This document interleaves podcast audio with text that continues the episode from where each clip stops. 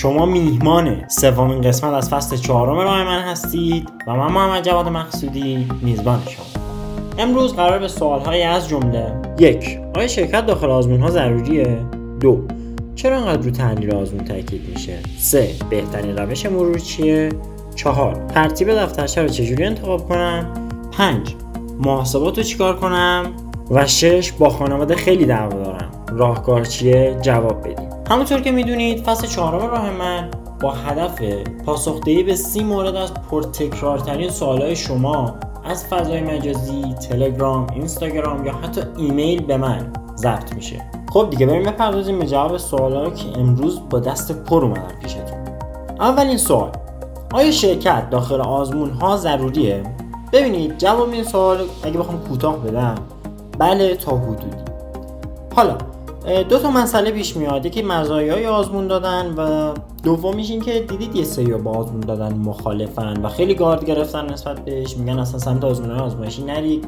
بیایم با هم دلایل این مخالفت رو بررسی بکنیم. ببینیم چی میشه که اینا اینقدر گارد می‌گیرن نسبت بهش. من یه اپیزود در مورد آزمون دادن داشتم قبلا و کامل اونجا توضیح دادم. به جز که چه ویژگی هایی داره چه بدی هایی داره. ولی اینجا کوچولو خیلی بهش اشاره می‌کنم که بفهمید چقدر می‌تونه اثرگذار باشه. ببینید یکی از ویژگی های آزمون که خیلی هم در موردش می‌دونید اینه که قدرت محک زدن شما با بقیه رو فقط تو این آزمون های آزمایشی می‌تونید پیدا بکنید.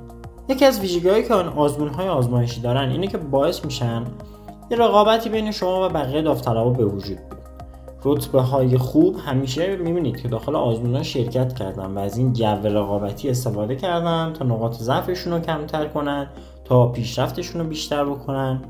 پس اولین و مهمترین ویژگی آزمون ها همون رقابتشونه.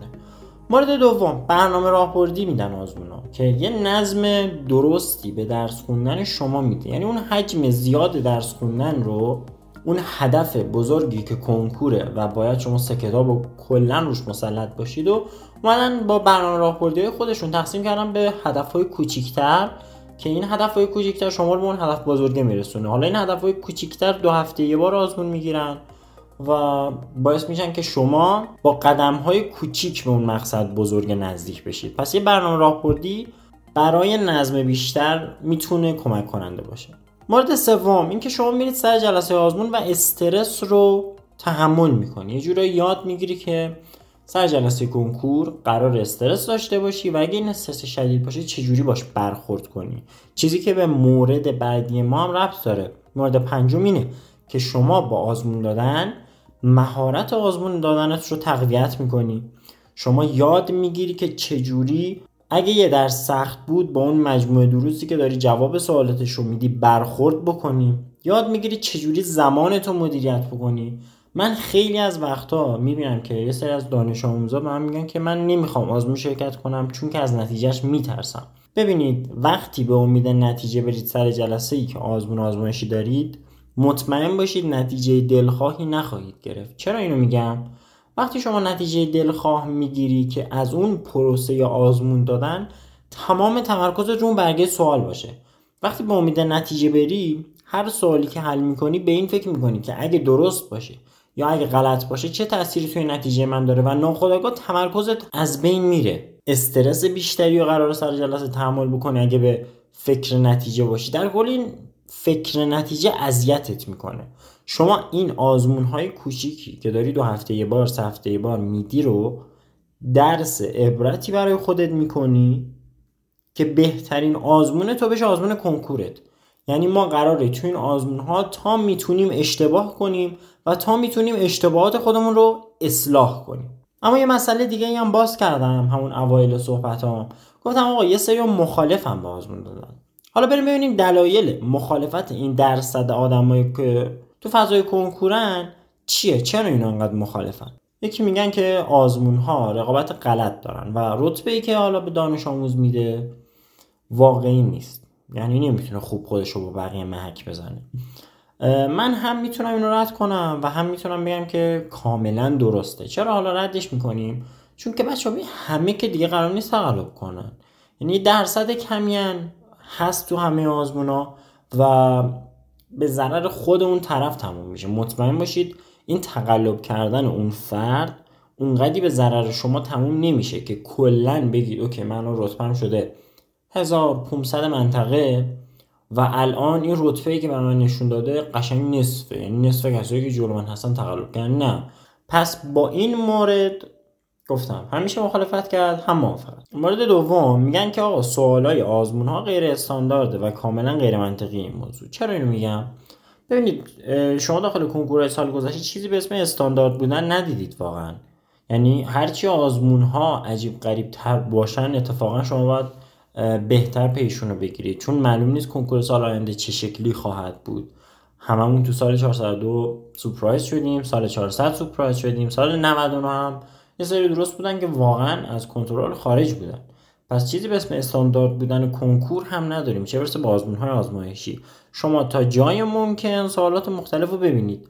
چرا حالا این مورد به مورد بعدی هم ربط داره؟ ببینید آزمون های مختلف طراح های مختلف دارن و طراح های مختلف ایده های مختلف دارن و ایده های مختلف منجر میشن به طرح سوالات خوب که ایده های جدیدی دارن. پس خواهشن اگه قرار آزمون بدید دنبال این سوال جدیدها حتما باشید. خیلی از ایده ها هستن که هنوز سر کنکور ازش سوال نداده ولی داخل آزمون ها دارن مطرح میشن و می‌تونن سوال کنکور باشن. پس به ایده های جدید حواستون باشه. حالا این موردی که تا اینجا گفتم یه جوری مزیت آزمون دادن محسوب میشه یعنی بیشتر به مزیت ها ربط داره دلیل بعدی که افراد با آزمون دادن مخالفت می‌کنن نسیارشون اینه که میگن آقا آزمون دادن فشار روانی می‌ذاره رو بچه و استرس بهش میده. ببینید کی گفته کنکور قرار آسون باشه اصلا؟ یعنی واقعا شما شما. رتبه تک رقمی کنکور رو بشونی روی صندلی و ازش بپرسی که آقا واقعا دوست داشتی تو روزی 13 ساعت 14 ساعت از اون سال دهم درس بخونی؟ به نظرتون میگه آره واقعا. یعنی مثلا واقعا کی دوست داره از خوابش بزنه از تفریش بزنه و بشینه روی میز ساده صرفا تست بزنه کتاب بخونه گوشی نداشته باشه فیلم و سریال نتونه ببینه؟ هیچ کسی مسئله رو دوست نداره. و این فشار آزمون هم از اون فشارهاییه که شما باید باش کنار بیایید تا از این مرحله کنکور رد بشه و, و به این امید ادامه بدید که جای بالاخره این کنکور لعنتی رو تموم بکنی و به خود بگی آخه دیگه تموم شد. پس یه جوری درس بخونید که دیگه حتی مجبور نشید بعد کنکور امسال کتاباتون رو باز کنید. یه جوری درس بخونید که انگار بار آخری که اون درس رو دارید می‌خونید. و به خودتون انگیزه بدید که من یه جوری این درس رو تموم می‌کنم که امسال پروندهش بسته بشه. سال دوم. چرا انقدر روی تحلیل آزمون تاکید میشه؟ بخش زیادی از مرحله تثبیت یادگیری شما تو مرحله آزمون دادن شکل می‌گیره. شما دو هفته یه سری دروس مختلف رو خوندی حالا دو هفته یا سه هفته. یه سری دروس مختلف رو خوندی طبق یک چارچوبی به اسم برنامه راه بردی روش های مختلف درس خوندن رو امتحان کردی. تست زدی زیاد یا کم ساعت مطالعت رو عوض کردی و برایند تمام این کارهایی که انجام دادی میشه اون دو ساعت که شما سر جلسه ای و داری آزمون میدی. درصد زیادی از یادگیریتون همونجوری که گفتم قبلا توی آزمون دادن شکل می‌گیره. حالا شما بعد آزمون دو تا راهکار داری. اینکه بیای دفترچه آزمون رو پرت کنی یا فش به چه به قلمچی یا طراح سوال فلان آزمون بدی و بگی بابا چون اینجوری سوال طرح می‌کنن و بری. گوشی رو بگیری دستت بری تو explore بری تو یوتیوب بری سریالتو ببینی. راهکار دوم این که نه بری دفترچه آزمون رو برداری دفترچه پاسخ رو دانلود کنی و خوب تحلیل کنی. که من در مورد تحلیل آزمون باهاتون حرف زدم قبلا تو اپیزودهای قبلی هست. مصاحبم با یکی از بچه های شهید بهشتی که خودش بسیار عالی تحلیل می‌کرد. پس به این دلیل روی تحلیل آزمون تاکید میشه که اگه شما بنویسید چه اتفاقی افتاد تو اون مرحله آزمون دادن شما چه کار کردید و چرا چنین نتیجه گرفتید؟ می‌تونید ایراد کارتون رو پیدا بکنید و با این ایرادی که پیدا کردید بگردید دنبال یه روش جدیدتر. اوکی یا عالم روش وجود داره. من از این روش جواب نگرفتم برم یه روش دیگر رو امتحان کنم. انقدر میگردی با این تحلیل آزمونه که بالاخره روش های مناسب خودت رو پیدا می‌کنی. سال سوم بهترین روش مرور چیه؟ بچه اول از همه خیلیاتون مرور رو با تورق اشتباه گرفتین. من چون خودم دانش آموز دارم می‌دونم. حس می‌کنید که باید ورق بزنید کتاب و خیلی ساده از کنارش رد بشین در صورتی که مرور واقعا همچین چیزی نیست. مرور انواع مختلفی داره. شما می‌تونی با تست مرور کنی یا می‌تونی با کتاب درسی مرور بکنی یا می‌تونی با خلاصه نویسیات مرور بکنی کسایی که خلاصه نویسی می‌کنن مرور برشون خیلی راحته و با اون خلاصه ها با دستخط خودشون می‌دونن کجا رو مشکل داشتن کجا رو یادداشت کردن و قرار اونو بخونن. اما کسایی که خلاصه نویسی می‌کنن هم من بهشون پیشنهاد می‌کنم که بازی نگاهی به کتاب درسی داشته باشن. چون ممکنه باز شما یادتون بره. مورد دوم که گفتم آقا مرور با تسته مرور با تست یعنی چی؟ ما سری تست های نشاندار داریم که وقتی توی مبحثی داریم فعالیت می‌کنیم تست می‌زنیم برای خودمون علامت داشت می‌کنیم که این سوال نکات زیادی داشت یا یه نکته خوب داشت و به نظر من ارزش اینکه یه بار دیگه مرور بشه رو داره. و شما توی مرور میرین تست های نشاندار خودتون می‌زنید تست که نکته دار بودن پر از مفهوم بودن وسط و پر از چیز مفید. یه مرور دیگه هم هست گفتم یه مرور دیگه هم هست که با کتاب درسی انجام میشه. مرور با کتاب درسی شامل دروسی مثل زیست و شیمی هستش. شما کتاب برمیداری اون چیزایی که حاشیه کتاب اضافه کردی رو می‌خونی و طبق اون پیش میری. ولی کتاب رو به چشم یک روحانی سرسری نگاه نمی‌کنی. چه کار می‌کنی؟ یه مفهوم رو بر خود در نظر بگیر. مثلا میگم داره در مورد الکتروکاردیوگرام توضیح میده یا در مورد فعالیت الکتریکی سلول های قلبی. تو این مفهوم برای خودت در نظر بگیر. سعی کن هر چی که یادت میاد برای خودت بگی. فکر کن یه دانش آموز جلوته داری بهش درس میدی نکته داری بهش میگی و هر چی یادت اومد توی ذهنت رو سعی کن بهش آموزش بدی اوکی؟ حالا بعد از این مرحله توی مثلا 5 دقیقه 4 دقیقه این کار انجام بده. تو مرحله بعد برو حالا کتاب رو نگاه کن من نکاتی که تو بهش اضافه کردی. ببین چه چیزایی یادت بود چه چیزایی یادت نبود و اون چیزایی که یادت نبود رو سعی کن به خاطر بسپاری. این یه جور روش مرور خیلی خوبه که واسه خیلی جواب داده. اما خب طبعا تنها روش نیست. ولی به احتمال زیاد واسهتون جواب میده چون واسه خیلی اینجوری بوده. من به خیلی گفتم این کار بکنم. اگه اطلاعات بیشتری در مورد مرور کردن می‌خواید بیاید اپیزودهای قبلی رو یکم اسکرول کنید. یه قسمت من کاملا در مورد اینکه چجوری مرور کنیم حرف زدم. که در مورد منحنی فراموشی ابینگ هاوس هستش و چیزهای مرتبط به اون که خیلی خیلی می‌تونه بهتون کمک کنه و ولی چیزی نیست که من بتونم اینجا براتون توضیح بدم چون خودشون 20 دقیقه 15 دقیقه پادکسته. سوال چهارم ترتیب دفترچه چی باشه و ما چجوری انتخابش کنیم؟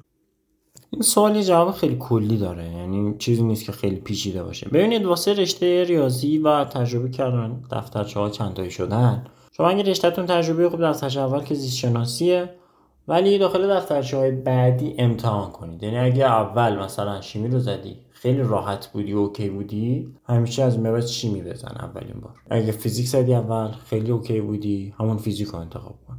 ریاضی هم همینجور. ریاضی هم دو تا دفترچه دارن. دفترچه اول که نمی‌تونن تصمیم در موردش بگیرن اما دفترچه دوم بیان ترتیبا رو به خودشون امتحان کنن ببینن کدومش از همه مهمتره. خب برسیم به سوال پنجم که آقا من محاسبات رو چکار کنم؟ یه سریتون گفته بودید شیمی خیلی اذیت می‌کنه و ممکنه این اذیت کردن سر جلسه کنکورم باعث شه به دردسر بیفتید قطعا دیگه. ببینید من اول تجربه خودم رو بهتون میگم. من از بس تست زده بودم یعنی از بس محاسبات کار کرده بودم و شیمی عدد دیده بودم خیلی از اعداد تقسیم ها مذرباشون واسه هم آشنا بودم یعنی یه عددی بود که مثلا همیشه به 13 یه جواب داشت. و اینو من تو خیلی سوالا می‌دیدم. حالا شاید خیلی اونو رد کنن خیلی هم تاییدش کنن. ولی من می‌دیدم که آقا سوالا محاسباتی دارن که همشون از یه جنسن یعنی می‌بینم که عددا خیلی جا شبیه همن جوابان نزدیک به همن توی رنج سوال. شاید عجیب بیاد اصلا به نظرتون. ولی من اینجوری بودم. اما اصل محاسبات برمیگرده به سری فعالیت های باحال ریاضی. ببینید شما داخل اینترنت سرچ کنید حتما براتون میاره. اما من یه محاسبات سریع کتاب از این انتشارات داشتم و خودش کتابش تمرین داشت.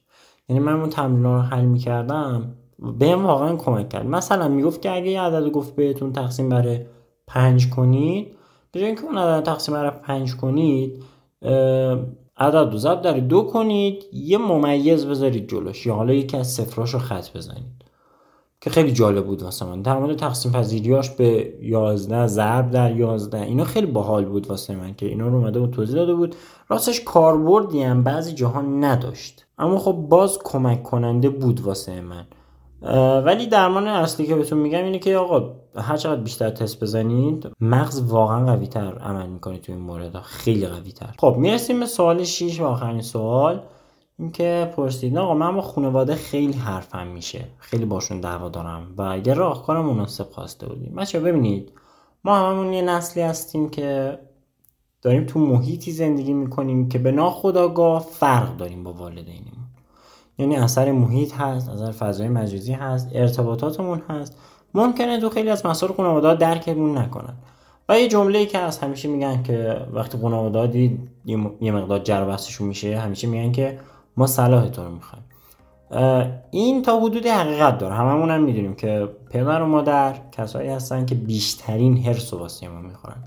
و این حرس بعضی جا باعث میشه که ما حال اون بد شه. این حس دخالت کنیم. ما نسلی هستیم که دوست داریم یکم مستقل باشیم استقلال داشته باشیم و پیشنهاد می‌کنم که این قسمت از پادکست رو اصلا بذارید خانوادهاتون بشنون. اینکه تا زمانی که هیچ وقت بچه رو توی فشار نذاریم توی این موضوع که دخالت کنیم تو کارش درس خوندی درس تو نخوندی چقدر تست دادی مشاورت چی گفت کلاس تو رفتی نرفتی بچه که بخواد درس بخونه بچه که به فکر آیندهش باشه بخواد موفق شه بخواد یه درصد به اون اهدافی که داره برسه اون مسیر خودش رو پیدا می‌کنه.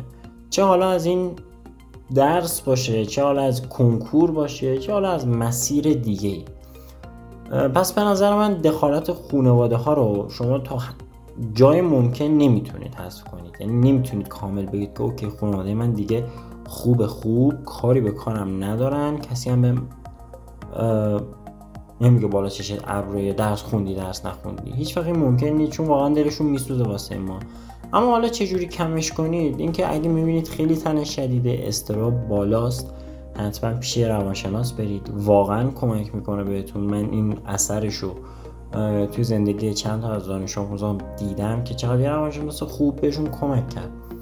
ولی اگه دیدید دیگه واقعا نمی‌تونید کنترل کنید روزایی که قرار درس بخونید برید کتابخونه تا ساعتی از روز که هم اصاب خودتون راحت تر باشه هم بتونید خوب درس بخونید هم بتونید تمرکز عالی داشته باشید. یه جورایی فرار کنید از این دغدغه ها نمیگم وردار همه جا خونه برو. نه ولی سعی کن توی محیطی درس بخونی که زیاد با کسی ارتباطی نداشته باشی مثلا ساعت 8 صبح میری تا 12 ظهر که کتابخونه بازه. میای خونه نهار ساعت دو دو نیم. یه استراحت می‌کنی دوباره سه میری اونجا تا هفته شب. حالا که برگشتی خونه داخل اتاق درساتو می‌خونی دیگه. کسی قرار نیست.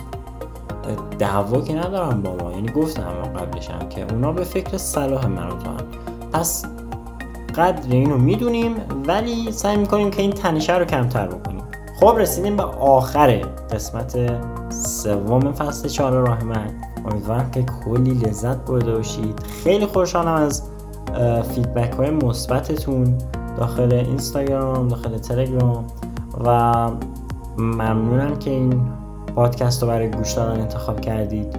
خیلی دوستتون دارم. امیدوارم که امسال بتونید از هر لحاظ تو زندگیتون بیشترین پیشرفت داشته باشید. خدا نگهدار.